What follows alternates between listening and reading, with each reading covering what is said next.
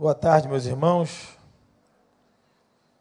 Uma, uma tarde fria, né? Com chuvosa, como disse o pastor Paulo, mas com certeza Deus tem aquecido os nossos corações. Amém? Tem sido um tempo muito bom. Você que tem participado principalmente nas atividades que têm acontecido em nossa igreja, e hoje, domingo pela manhã, por exemplo, tem sido um tempo muito bom onde Deus tem aquecido muito. É, abra sua Bíblia aí no livro de Lucas, quero compartilhar uma palavra com você. Evangelho de Lucas.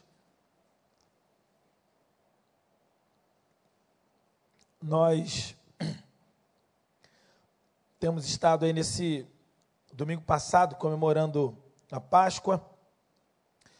E nesse período de que nós ainda está ainda nessa, nessa atmosfera de, de reflexão na ressurreição de Jesus. E eu queria, nessa semana, meditando mais uma vez nesse texto, queria compartilhar contigo, com você, o que Deus colocou no meu coração. Está em Lucas capítulo 24, e diz assim: é o texto da ressurreição de Jesus. Acredito que todos nós aqui de alguma forma já lemos esse, esse texto, ou quem não leu conhece a história de Jesus e da ressurreição de Jesus. Mas eu queria te convidar a uma reflexão um pouco maior sobre esse texto. A Bíblia fala que é melhor o velório do que a festa. Por que o velório é melhor que a festa? Porque no velório a gente reflete. E na festa a gente só comemora. Né? A gente nem pergunta, ah, quando é convidado para um aniversário, você geralmente não pergunta, que é muitos detalhes. Né? Você não pergunta, você vai, mas você pergunta o endereço. Mas você não pergunta, você não faz perguntas minuciosas. Quando, ao contrário do velório, quando alguém te convida a um velório, você quer saber quem morreu, como que morreu, qual a idade da pessoa, como é que foi o período, como é que aconteceu. Então, as, os questionamentos são bem maiores, as reflexões elas são maiores no velório do que a festa. É por isso que a Bíblia diz que é melhor o velório do que a festa. E eu costumo dizer, quando ao aniversário, sempre tenho a oportunidade de pregar, de dar uma palavra, eu sempre digo que é, se a Bíblia fala que melhor o velório do que a festa por causa da reflexão, então melhor ainda é uma festa com reflexão. Amém? Uma festa com reflexão é melhor ainda. Né? Não precisamos ter velório para refletir. Ok? Então, um texto como esse, que geralmente a gente comemora, a gente celebra, a gente pula, a gente salta, a gente grita, né? são peças, são, são musicais, né? é a celebração da cristandade, a ressurreição do Cristo. É o texto que nos relata a ressurreição, a vitória da vida sobre a morte. E aí, nesse texto, e muitas vezes a gente só lê, a gente só comemora. Mas que tal refletirmos algo muito sério e muito profundo que traz esse texto? Em Lucas capítulo 24 diz assim: E no primeiro dia da semana, muito de madrugada, foram elas ao sepulcro, levando as especiarias que tinham preparado. E acharam a pedra do sepulcro removida. E entrando, não acharam o corpo do Senhor Jesus. Versículo 4. E aconteceu que, estando elas perplexas a esse respeito, eis que pararam junto delas dois varões, dois seres angelicais, com vestes resplandecentes. E estando elas muito atemorizadas e baixando o rosto para o chão, eles lhe disseram: Por que buscai o que vive entre os mortos? Não está aqui, mas ressuscitou. Lembrai-vos como vos falou estando ainda na Galiléia. Versículo 7. Dizendo: Convém que o filho do homem seja entregue nas mãos dos homens pecadores e seja crucificado, e ao terceiro dia ressuscite. Oito e último. E lembraram-se das suas palavras. Só até aí. O versículo 5 traz uma expressão dos dois seres, do, dos anjos, que me causou muita reflexão. Quando eu estava lendo A gente sabe que a gente lê a Bíblia, mas a gente não enxerga em muitas vezes. É por isso que Jesus disse que nós não deveríamos só ler a Bíblia, a gente deveria estudar a Bíblia. E muitas vezes a gente lê, conheço pessoas que já leram a Bíblia várias vezes, de capa a capa. Mas alguns textos, lá pelas tantas, numa reflexão, num estudo, Deus faz saltar coisas aos nossos olhos que você fala, rapaz, eu já leio a Bíblia há 20, 30 anos, eu nunca vi isso. Já aconteceu com você? Isso acontece. E no dia lendo esse texto, estudando sobre esse texto, eu olhei e essa expressão do anjo, ou dos anjos com as mulheres, me saltou aos olhos. Por que buscai aquele que vive entre os mortos? E meus olhos ficaram presos nessa frase. Por que buscai aquele que vive entre os mortos. Eu me lembro que naquele dia eu fiz uma oração e falei: Senhor, que coisa absurda, essas mulheres procurando Jesus, que estava vivo no meio dos mortos. E Deus falou para mim, no meu coração, naquela hora: Mas você também faz isso. Eu falei: Como não, Senhor? Eu sei que tu vive.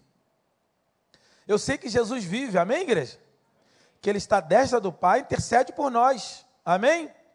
Porque Jesus está aqui, amém? Não, quem está aqui é o Espírito Santo de Deus, viu? Jesus está à destra do Pai, intercede por nós. O seu Espírito, que aí, né, vamos fazer um pacote teológico, a mesma coisa, pastor? Beleza, a mesma coisa.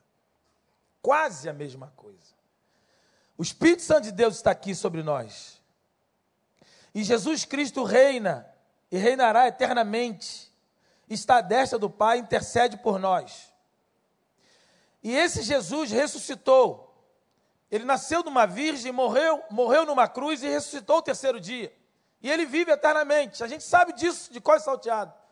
A gente comemora, a gente faz musical na Páscoa, a gente, na data separada no calendário cristão, a cristandade, como já disse, festeja.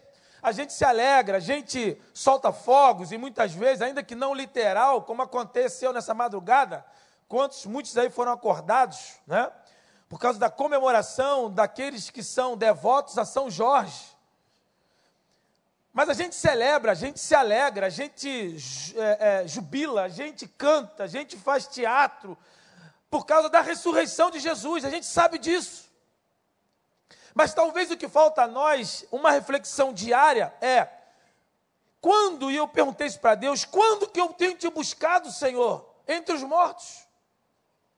E Deus me mostrou no texto, porque eu comecei a pensar e refletir, e aí eu te convido a essa reflexão, porque as mulheres que foram ungir o corpo de Jesus não eram mulheres de balde, não eram mulheres é, sem, sem, sem conhecimento da causa.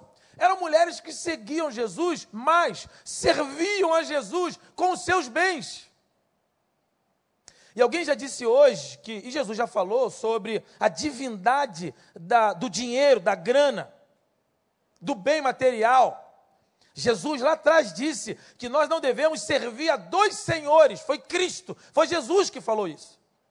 Então Jesus nos deixa numa, no entendimento quase que lógico que o dinheiro é um Deus. E numa versão contextualizada, o dinheiro nunca foi tão Deus quanto hoje. Então, quando num tempo onde o dinheiro é Deus, e você vê alguém, e alguém já disse que você quer conhecer o nível de fidelização dessa pessoa a alguma coisa, veja o quanto ou se ela põe dinheiro no negócio. Então, hoje, pôr dinheiro em alguma coisa significa alguém só põe dinheiro. E eu não estou falando de comércio, não. Eu estou falando de investimento do filho, de investir a faculdade sobre alguém, de investir até mesmo num funcionário na sua empresa, ou investir um pouco mais num curso, investir em si, investir em alguém por dinheiro. Nós só colocamos dinheiro, nós só investimos naquilo que a gente crê, naquilo que a gente tem a certeza que vale a pena investir. Pois bem, no reino de Deus, na igreja, na eclésia, é a mesma coisa. O nosso comprometimento a gente consegue mensurar e medir e ter uma dimensão da sua fidelização com a obra local quando vê o teu nível de contribuição com o dinheiro. que esse dinheiro, a partir do momento da entrega, logo depois ele se converte em oferta. E oferta é muito mais do que valor. E aí, essas mulheres, né, que está em Lucas, Lucas capítulo 8, versículo 2 e 3, se der para colocar aí no painel, me ajuda. Lucas 8, 2 e 3, vai mostrar que essas mulheres, Maria, mãe de Jesus, Maria Madalena, ali. E também algumas mulheres que haviam sido curadas de espíritos malignos e doenças. Maria, chamada Madalena, de quem havia saído sete demônios. Joana, mulher de Cusa, administrador da casa de Herodes. Não era só plébia que andava atrás de Jesus, não. Era gente influenciada. Era gente de poder financeiro, econômico, poder político. Era gente que conhecia o negócio. Gente que fazia parte da nata da sociedade também. Ali. Joana, mulher de Cusa, administrador da casa de Herodes. E Susana, muitas outras, essas mulheres ajudavam a sustentá-los com os seus bens. Ajudava a sustentá-los com os seus bens, com as rendas, diz outras versões com dinheiro. Porque o contrário do que muita gente acha, Jesus movimentava dinheiro na sua andança. Tanto é que tinha um tesoureiro. E num outro texto que talvez a gente deva citar, aparece o tesoureiro Judas, falando sobre a mulher que ofereceu um vaso de alabastro riquíssimo e que valia 300 denários. E essa mulher é, é, ofertou e lançou aos pés de Jesus e enxugou com seus cabelos, seus pés. Então, Jesus movimentava. Então, Jesus está falando de. Nós estamos falando de mulheres que acompanhavam Jesus e que serviam Jesus e que investiam. Mulheres que eram fidelizadas com Jesus. Mulheres que eram crentes crentes servas, piedosas, mulheres que refletiam, mulheres que serviam, mulheres que jejuavam, que buscavam o Senhor, mulheres fiéis a Deus, fiéis a Jesus, fiéis à obra salvífica do Cristo, mulheres que conheciam a história de Jesus. Não era um grupinho qualquer, não.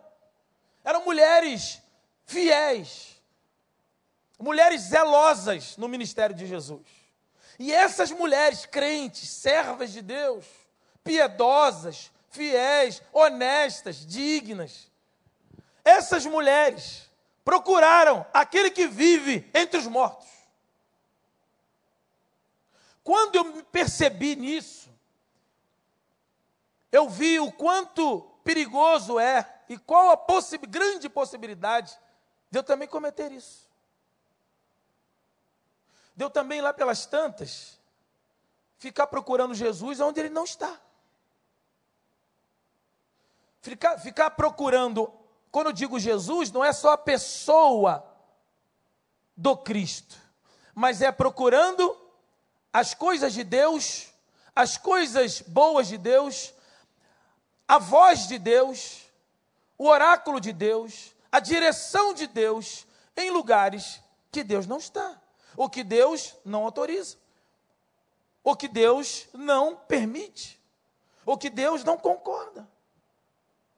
E como é que é isso? Se isso aconteceu com essas mulheres, opa, a gente tem que ter muito cuidado.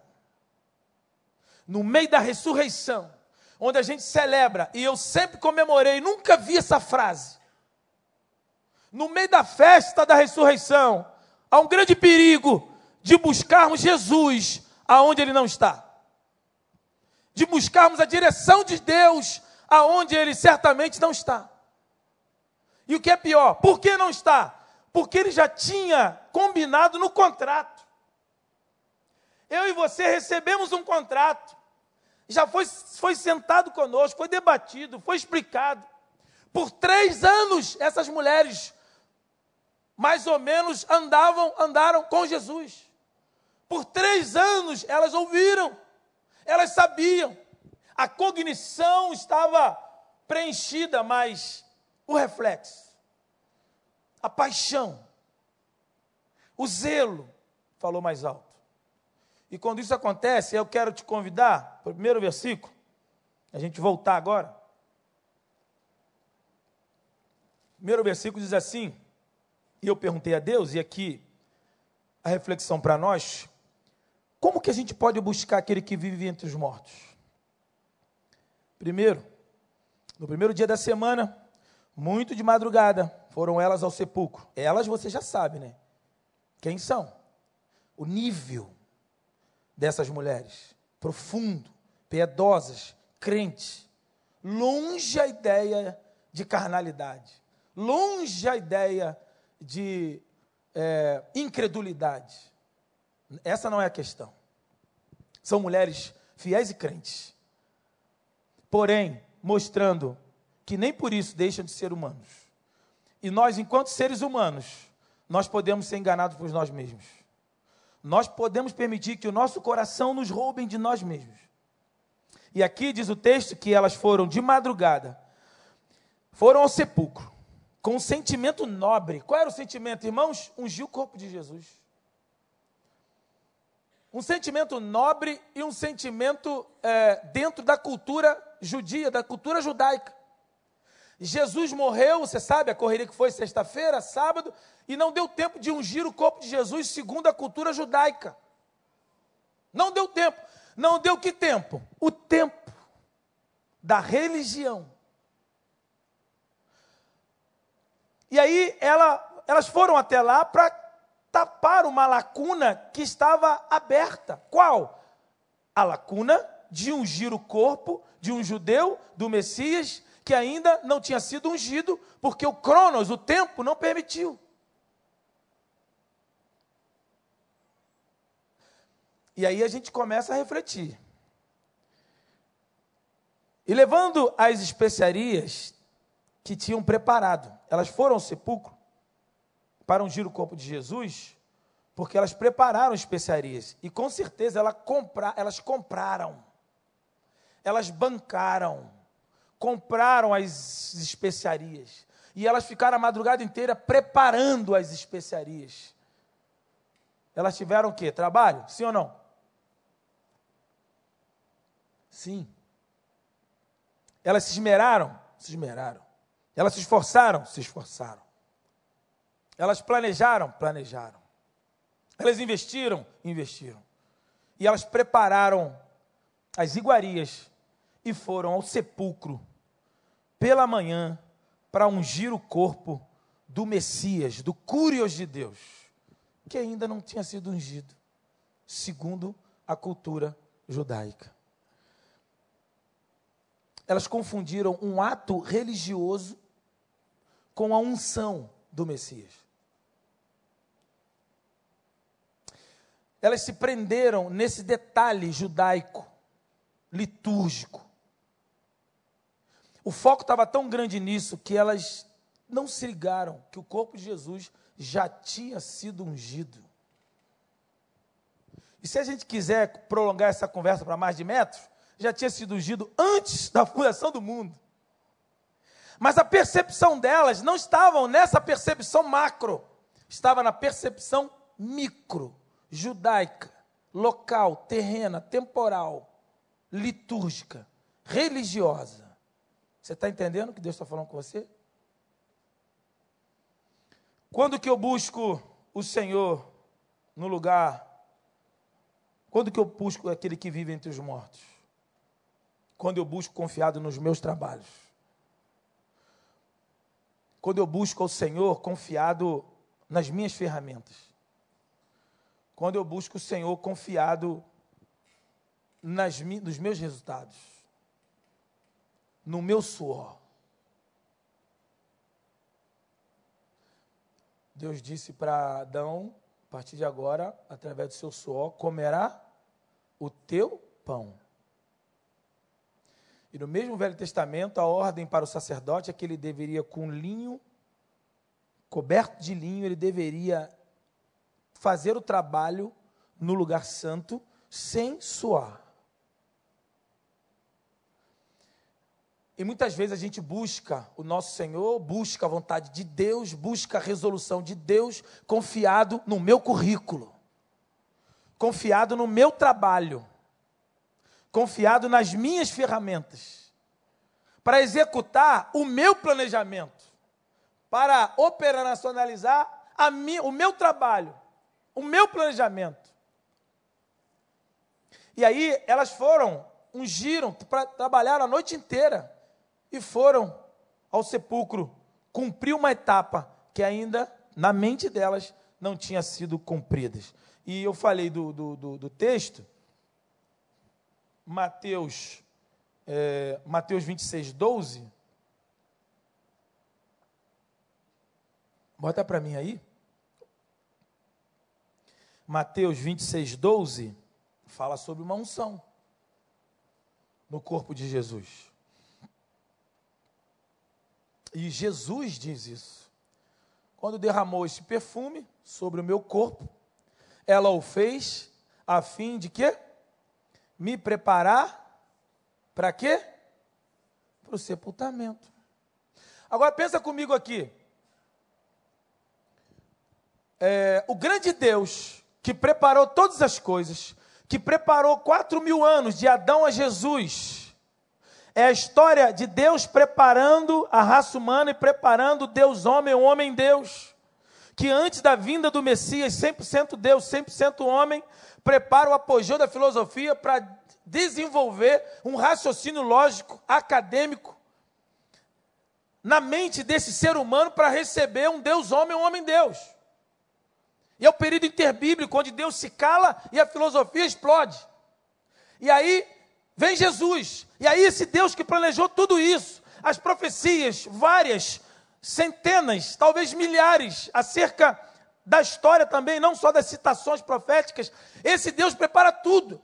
Esse Deus prepara e diz que Jesus vem no ápice, dentro do tempo, cronos de Deus, e dentro do kairos de Deus, melhor dizendo, dentro do tempo humano e dentro do tempo de Deus. Esse Deus prepara a volta de Jesus, a vinda de Jesus, prepara o nascimento dele de forma virginal, de forma extraordinária, espetacular. Onde ele dá uma ordem ao óvulo sem o espermatozoide ou gameta, onde ele amadurece, aflora e nasce e gera um bebê, um feto, uma criança nasce. Deus se preocupa com todas as coisas. Os ossos dele jamais serão quebrados na cruz. Deus planeja tudo e se prepara com tudo. Aí ele esqueceu o pastor Tiago, o pastor Paulo, Silviano também, todos nós. Esse Deus esqueceu de ungir. Meu Deus, que erro! Ele que se preocupou com tudo. Ele se preocupou até mesmo com as suas vestes seriam rasgadas entre os soldados. Tudo que a Bíblia citou, todas as citações proféticas se cumprem na cruz. Ih, mas Deus esqueceu. Que erro de Deus! Como é que pode um corpo de um judeu vai ser enterrado sem uma unção? É um erro. Vamos até lá.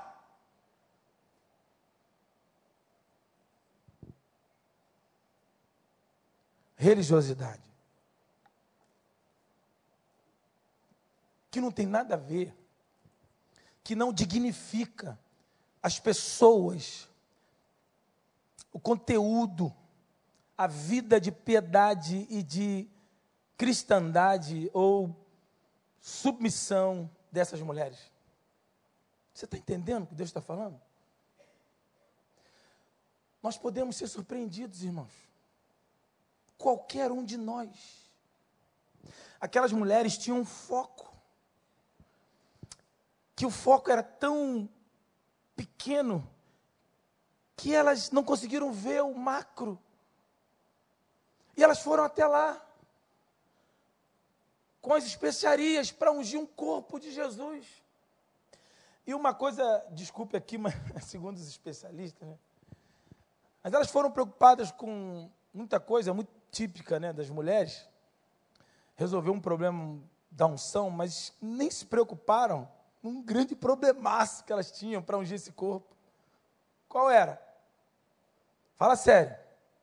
Quem fica a madrugada inteira preparando especialistas para ungir o corpo de Jesus. Aonde está o corpo de Jesus? Nós estamos aqui, madrugada, de sábado para domingo. Aonde está o corpo de Jesus? Hã? Dentro do túmulo. E o que, que tem na porta do túmulo? uma rocha, uma pedra. que, segundo os entendidos, mais de uma tonelada. Eram soldados que precisavam movê-la com alavanca, com um pedaço de madeira, vários soldados. E outros, o outro evangelista diz: quem vai nos remover a pedra? é o foco. A preocupação nossa, e muitas vezes a gente se preocupa com uma coisa que a gente elege como tão importante, como tão necessária, por causa do zelo, por causa do amor, por causa da falha, ninguém fez, tem que fazer. Mas um problemaço, quem vai rolar pedra? Ih, quem vai rolar pedra? Mas por causa do nosso foco, e muitas vezes, é possível, crente, salvo, remido e lavado no sangue de Jesus, dizimista fiel, canelinha de fogo, reteté de Jeová, pedra viva, chama de fogo, o que for. Aí, óculos até caiu.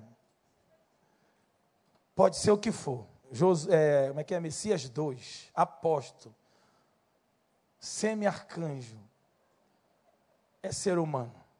Alguém já disse, é o que? De barro? É de barro. Então, barro quebra. O barro não vale nada, irmão. Você já viu alguma guerra em algum país, um país com outro, por causa do barro do país? Já viu? É um barro maravilhoso. Já viu alguma nação entrar em guerra com outra nação por causa do barro? Você já viu por causa de diamante, por causa de, de outros metais, por causa de petróleo, por causa de grana, por causa de oxigênio. Tem interesse, por causa de matas. Mas por causa de barro, barro não vale nada. A gente é de barro. E sendo de barro, barro quebra. O vaso quebra. A nossa luta, irmãos, é para a gente, sabendo que a qualquer momento podemos quebrar, a gente tem, tem, tem, tem, tem que estar sempre na mão do olheiro, como diz Jeremias. Porque se a gente quebrar, nós quebramos na mão do olheiro. Essas mulheres maravilhosas, e aqui tu vê que eu bato nessa tecla o tempo todo. É uma, é uma palavra que eu não posso permitir que você se engane em querer pôr em xeque a vida, nível espiritual ou, ou devocional dessas mulheres. Não tem como. A questão não é essa. A questão é que essas mulheres, e não sei você, mas ela, com certeza, essas mulheres eram muito mais crentes que eu. Se isso aconteceu, perda de foco, por causa de um grande fenômeno que acontece, eu posso perder o foco, imagine, se elas perderem, imagine eu. E sabe onde é que acontece isso? Geralmente, é por isso que eu iniciei falando do velório da festa. Na festa, é na celebração que a gente perde o foco, é na comemoração que a gente perde o foco. E eu você me conhece, base esportiva, futebol, é assim. Após conquista, uma equipe séria, um treinador sério, tipo Fluminense e tal, os caras pegam e analisam uma vitória tipo a de ontem, né, com o tal de Vasco aí, né? uma vitória como daquela, muita gente acha, oh, não, aquilo ali senta. Isso é o sério, isso é o certo. Por que, que a gente ganhou daquela maneira? Por que, que a gente não deu espaço? Por quê? Tem que analisar. Não é só chegar, comemorar e vamos para a próxima. Vamos fazer como fizemos. Não é assim. Israel, e muitas vezes, perdia a batalha porque comemorava, sentava na vitória e não questionava, não avaliava. Após um evento maravilhoso, tem que se avaliar. O que, que não deu certo? É possível? É possível. Após uma, um grande ano de, de, de relatório de uma empresa, tem que sentar e avaliar o que, que não deu certo, ou por que, que ganhamos, por que, que superamos o orçamento, por que, que conquistamos todos os nossos alvos. Mas geralmente a gente não avalia. Na festa, a gente só conquista, a gente só comemora. E aí é o grande problema. Numa como essa aqui, envolvido com o grande evento da ressurreição, ou melhor, da morte de Jesus, elas ficaram impactadas com o evento e perderam o olhar na história, em todo o fato que envolvia esse evento. E segundo, vê aí, é, versículo 3. E entrando, não acharam o que? O corpo de Jesus. Segundo lugar, primeiro, por que como que eu busco aquele que vive entre os mortos? quando eu busco pautado no meu trabalho, nas minhas ferramentas, nos meus argumentos, nas minhas especiarias. É a preocupação de executar a minha tarefa. E a gente esquece do macro. E aí, ou melhor, nem a tarefa delas, mas preocupado com o evento em si, elas perderam a visão do macro. E em segundo lugar, que a gente busca aquele que vive entre os mortos, elas foram buscar o que? O texto está muito claro, elas foram procurar quem, irmãos? Elas foram procurar Jesus ou elas foram a busca em busca do corpo de Jesus? O que, que você acha? Fala aí. Mensagem interativa. O que, que você acha? Pode falar um de cada vez, está uma confusão, dá para ouvir todo mundo falar ao mesmo tempo. Hã? Do corpo. A diferença entre o corpo e a pessoa, e o espírito, a alma. Tá? Quando a gente vai enterrar uma pessoa, nós vamos ao velório do fulano de tal. Embora muita gente use essa expressão, mas não é o certo. Por exemplo, aqui. Nós viemos aqui. Que horas? Todo mundo aqui veio aqui. Nós viemos aqui à igreja, ok? Amém? Não, amém. Você vê o templo. Eu sei que teve gente que ficou ligado, mas aí. Você vê, nós estamos no templo. Mas a gente fala o quê? Geralmente, classicamente, diz o quê? Vamos à igreja. Você vai à igreja hoje? Nós vamos ao templo. Não é? Então, geralmente, vamos ao velório do fulano de tal. Nós não vamos ao velório do fulano de tal, nós vamos ao velório do corpo. Porque morte, a palavra morte significa separação, alma do corpo. A alma, a pessoa é a alma, o intelecto, psique, a razão, a alma da pessoa. E se ela tiver a chancela de Cristo, ela está gozando com Cristo. Se ela não tiver a chancela de Jesus da salvação, ela está fora do gozo de Deus da salvação, está em perdição. Em linhas gerais, céu e inferno. Não existe purgatório. Eu criei nisso durante muitos anos, a minha religião, fiz primeira comunhão, ia me crismar e me converti. Mas na palavra de Deus não há brecha para purgatório, é céu ou inferno. Ok? Então, Jesus, aqui no caso de Jesus, você sabe, Jesus, o corpo, a alma de Jesus, o espírito, ele não está ali. Ele está numa outra missão, mais complexa ainda, segundo que Pedro vai dizer, que foi, pregou, o espírito estava em, em cadeia e tal, mas o corpo dele estava ali. Então, elas foram buscar o quê? O corpo ou Jesus? Não, elas foram em busca do corpo. Elas foram em busca da matéria. Elas foram em busca do físico do tangível, do palpável. Elas foram em busca da matéria, elas queriam, a questão era ungir, preparar a unção judia, a unção é, do, do corpo de Jesus. Elas estavam no foco de buscar o corpo de Jesus. A questão não era a pessoa de Jesus. Segundo lugar, quando que eu busco aquele que vive entre os mortos? Quando eu busco Jesus baseado na matéria, nas coisas físicas, no tangível, no palpável. Jesus é transcendente. Ele é emanente, mas ele é transcendente. Ele é além da matéria. Quando eu busco esse Deus preso, somente fitado nas coisas físicas, na matéria, eu corro o risco de não encontrá-lo. Vir à casa de Deus, vir a, a, a reunião dos santos buscando a matéria. Orar a Deus, jejuar a Deus buscando a matéria. E a gente conhece isso como barganha. O cara está jejuando por causa da matéria. Ele está orando a Deus por causa da matéria. O foco dele é a matéria. Um grande, uma grande probabilidade dele estar buscando aquele que vive entre os mortos. Aquelas mulheres buscavam o corpo de Jesus, não Jesus. E isso é uma grande diferença. Há uma grande diferença. Mostra que elas chegaram, e como eu já disse, a preocupação delas estava tanto no corpo, que o corpo estava dentro do túmulo, mas elas não se preocuparam em enrolar a pedra.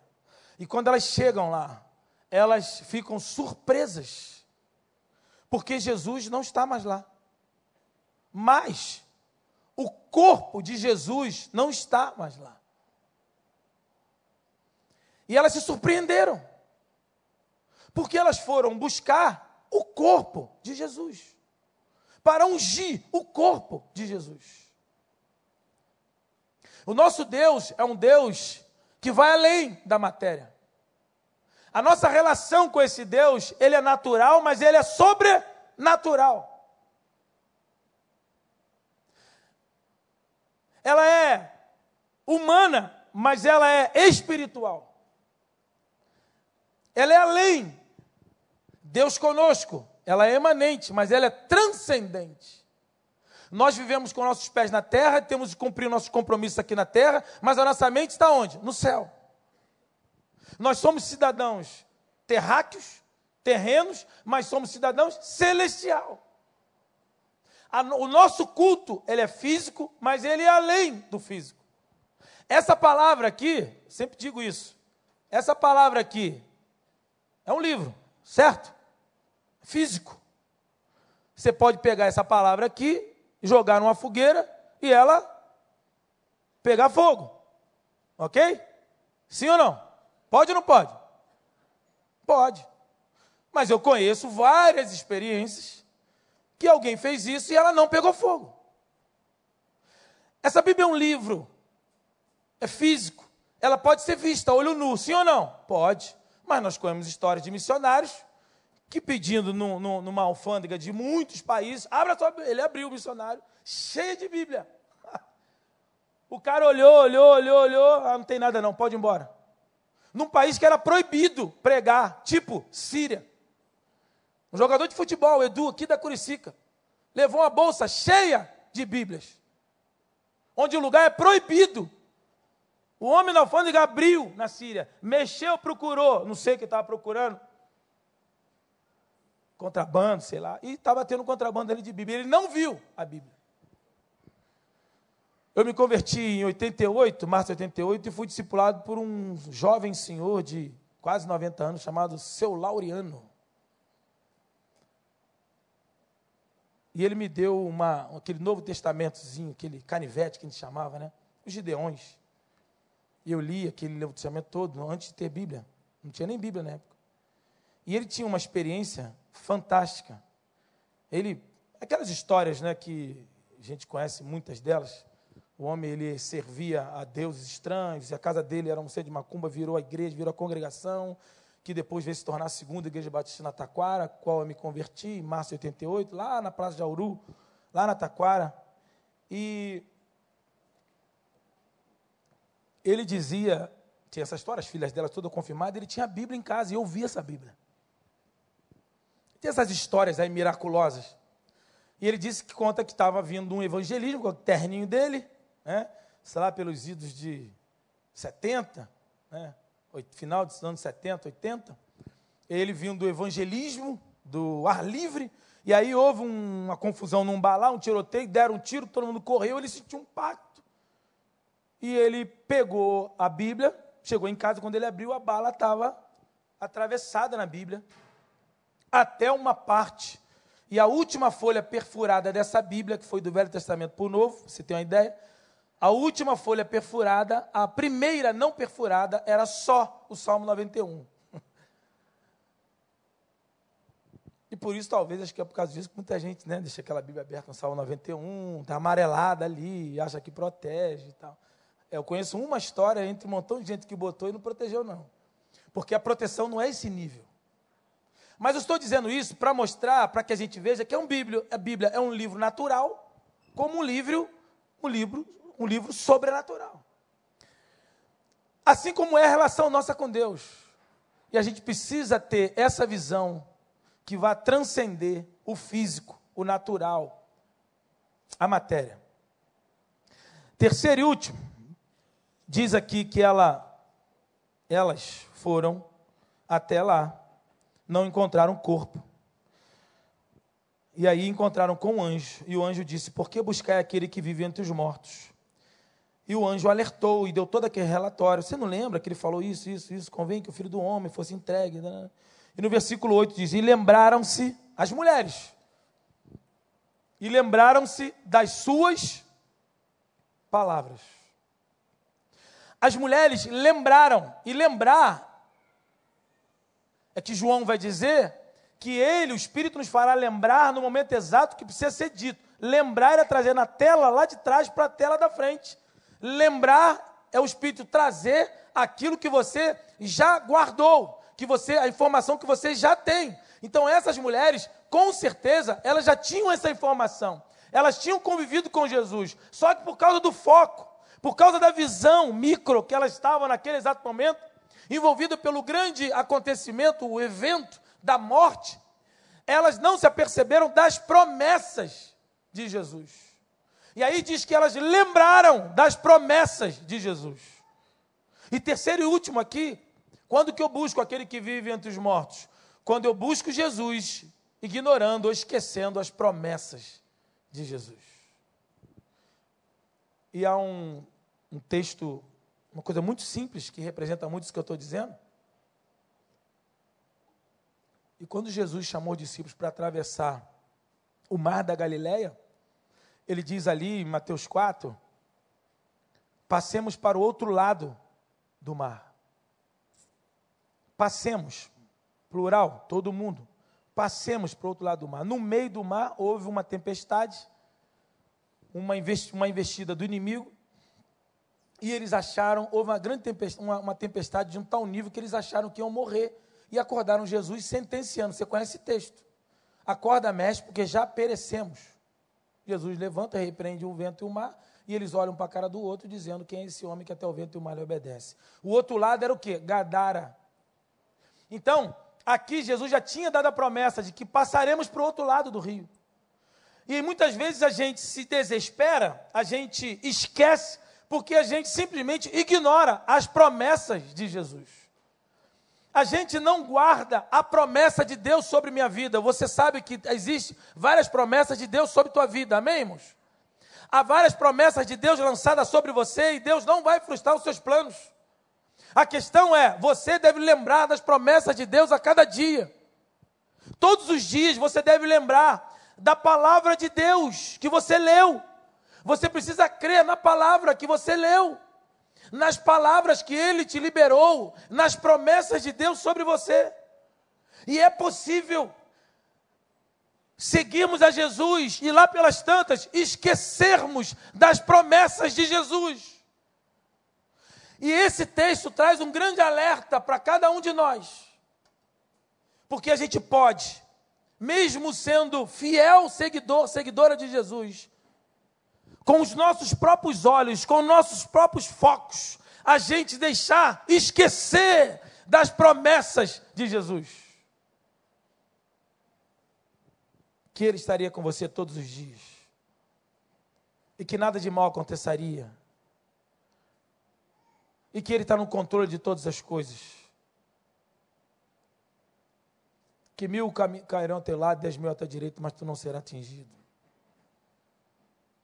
de que o inimigo se levanta por um caminho e foge por sete, de que o inimigo se levanta para cair, porque ele já está derrotado no nome de Jesus. É palavra. E hoje eu estava conversando com uma irmã, a irmã disse para mim, pastor, olha por mim, o inimigo está furioso com a minha vida. Eu falei, minha irmã, o inimigo está furioso contigo antes da fundação do mundo. Ele está furioso com você antes de você nascer. Ele está furioso com cada um de nós. Não se pressiona pela fúria do inimigo, não. Se alegra pela proteção de Deus. Confie na mão de Deus. Confie na palavra de Deus. Na autoridade de Deus. Ele está no prejuízo dele, está mais correndo atrás do prejuízo dele. Mas já está derrotado. E a gente não pode viver uma vida claudicante, oscilante, temerária, por causa de problemas, de perdas, de aparentes perdas. Não há nenhuma perda que você tenha nesse campo físico, na matéria, que possa roubar a tua alegria no céu. Paulo vai dizer que as, a nossa leve e momentânea tribulação produzirá para nós um peso eterno de glória. Mas por causa da matéria, a gente fica preso na matéria, a gente perde o transcendente, a gente perde o céu aberto. É um contrato que não entrou. É um, uma possível mudança de estabilidade no emprego. É um aumento que não saiu. É o carro que foi roubado. É o que. São perdas, são pequenas perdas. E aí a gente fica preso naquilo ali. A gente fica preso naquilo ali. E a gente esquece a grandiosidade de Deus sobre nós. E a gente perde a maravilha da ressurreição. A gente deve celebrar a ressurreição, irmãos. A gente não pode esquecer que ele vai ressurgir. historicamente, ele já ressurgiu ao terceiro dia, mas ele vai ressurgir a um dia que ele virá e nos levará com ele em glória. E quer ver um motivo a mais para você celebrar? Que eu já. Tem mais umzinho aqui. E aqui eu encerro. Mais um motivo para você celebrar na volta do Cristo. E quantos aguardam e têm certeza na volta de Jesus? Amém. Vou te dar mais um dado aí para a gente questionar, para a gente refletir. Pensar na cama aí agora. E é uma coisa que é, que é oriunda da nossa contextualização. A gente sempre diz, eu sempre cresci, a gente sempre cresceu ouvindo, que na vida só é certo só uma coisa. O que, que é certo? É a morte. É ou não é? Não é isso? Na vida só é certo a morte, que nós vamos morrer. Não é isso? É. Mas eu estou com 47, eu sei que não parece, né? Parece aí uns 55. É, mas quando joga ali, a garotada, marca esse menino, marca esse menino. E você sabe que tem um campo de futebol aqui ao lado, né, irmão?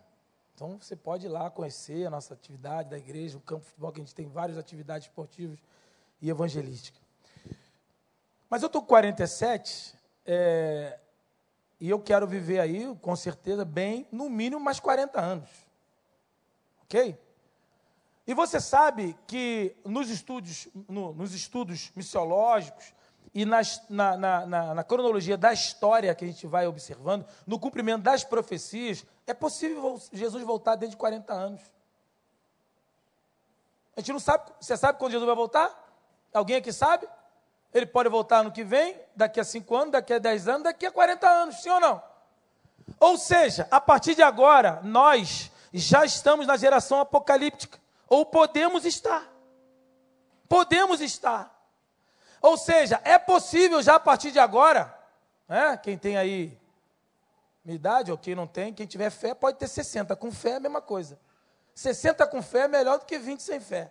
Então, a partir de agora, nem isso a gente pode dizer mais. Porque Jesus pode voltar e eu não experimentar morte física. Jesus pode voltar a qualquer momento, ou pelo menos na minha vida já é viável dentro da cronologia da minha vida eu experimentar, eu não experimentar a morte física, eu ver com esses olhos que a terra não há de comer, ver a volta de Cristo, a volta do Messias me levando e levando a sua igreja aos céus. Amém, igreja?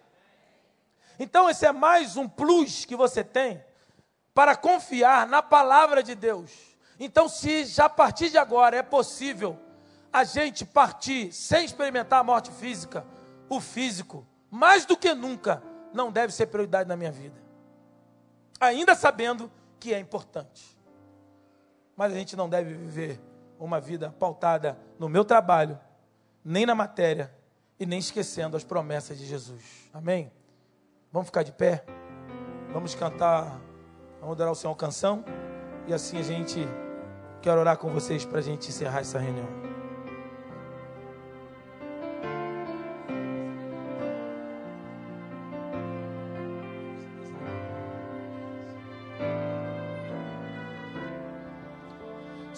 que os teus olhos, sempre atentos, permanecem em mim.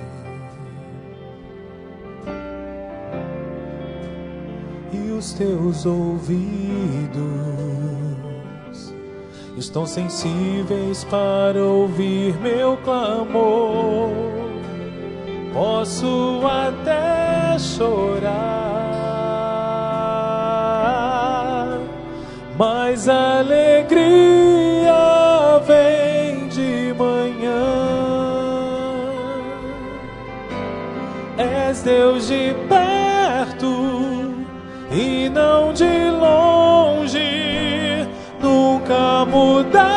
mudaste, tu és fiel.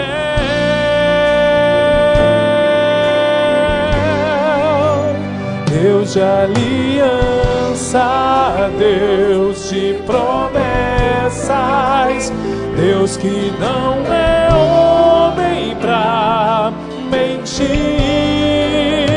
Tudo pode passar, tudo pode mudar, mas tua palavra vai se cumprir.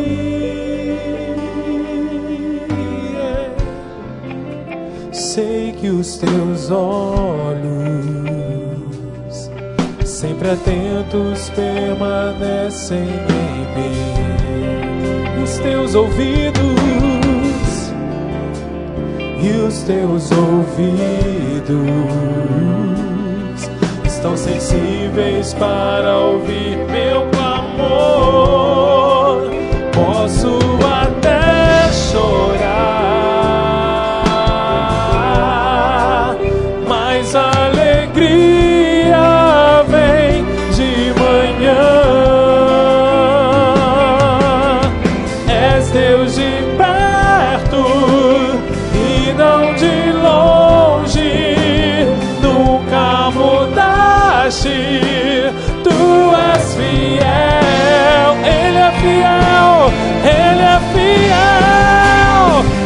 de aliança, Deus de promessas, Deus que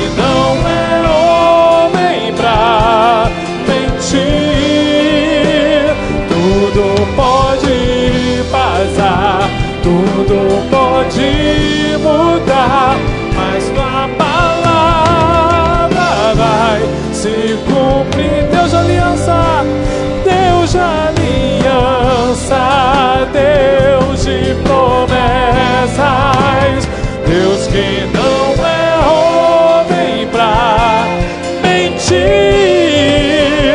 Tudo pode passar, tudo pode mudar, mas tua palavra vai se cumprir. Eu quero orar com você agora esse finalzinho. A gente vai encerrar com essa com o refrão depois. E a oportunidade enquanto nós vamos cantar mais uma vez esse refrão, a oportunidade de você sair do seu lugar e colocar diante do Senhor aqui na frente a tua relação com Ele, tua vida com Deus. E o sentimento de buscar e se apropriar das promessas de Deus. Nós cantamos Deus de aliança, Deus de promessa. Se você quer se colocar agora diante do Senhor, eu não sei que tipo de decisão você vai fazer. Mas Deus falou no teu coração durante essa palavra. Se você quer se colocar diante dele, você vai sair do seu lugar e vir aqui à frente. Eu quero orar por você durante esse último refrão. Em nome de Jesus. Sai do seu lugar e venha. E declare: Deus de aliança. Aleluia. Deus de aliança,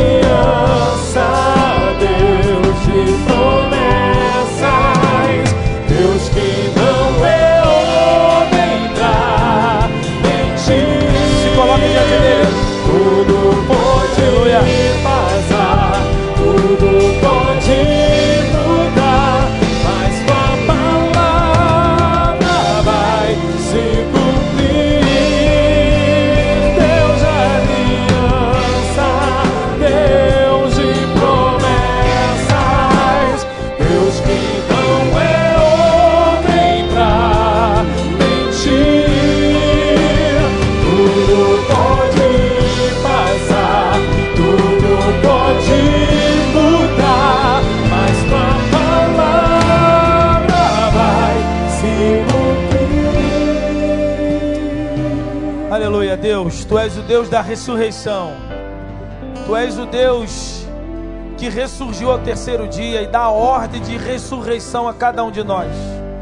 Tu és o Deus que nos tirou da cruz, nos tirou do túmulo, nos tirou da manjedoura contigo e nos levou ao céu contigo. Por isso, tudo isso através de uma decisão. E nessa tarde e noite nós queremos colocar diante de Ti cada um desses que vieram diante do Senhor. Que o Senhor venha agora liberar a Tua palavra de ressurreição. Que nessa tarde o Senhor esteja causando uma ressurreição nos relacionamentos, uma ressurreição nos sentimentos de pais com filhos, de filhos com pais, de esposo com esposas, sentimento de relação contigo, pessoas que já estavam com uma vida fria, numa vida esquecida, pessoas que te servem, que te seguem, mas esqueceram das tuas promessas, ou que anularam as promessas, que esqueceram que essas promessas feitas há tantos anos atrás estavam guardadas no fundo do baú, mas hoje o Senhor trouxe de volta, o Senhor ressurgiu agora, volta a queimar cada coração, que Senhor volta a aquecer e liberar as tuas maravilhas sobre cada vida. Que o Senhor possa agora, Pai, ressurgir as mentes agora. Os sonhos sejam ressuscitados em nome de Jesus. A saúde emocional, física e financeira seja ressuscitado nesta tarde. Oh Deus, em nome de Jesus, dê a tua ordem agora. Oh Pai, faça como tu fizeste com cada um de nós aqui, com muitos que já receberam. Oh Deus, agora esteja desconectando todas as mentes aqui da matéria, tirando o foco da matéria, tirando o foco do trabalho, tirando somente a confiança no trabalho e não a confiança em Ti. Esteja convertendo corações a Ti agora, ressuscitando corações para o Senhor nessa tarde, fazendo com que cada um deles jamais, jamais esqueça das Tuas promessas, porque o que vale as Tuas promessas, porque Tu és Deus de promessa, Deus de aliança aliança na cruz do Calvário e aliança do túmulo vazio. Nós pedimos a tua bênção sobre cada um desses que veio à frente. Para a tua honra e a tua glória, nós declaramos ressurreição na vida deles. Ressurreição para todo sempre, porque nós oramos no nome de Jesus Cristo, hoje e sempre. Amém e amém. Aleluia. Glória a Deus.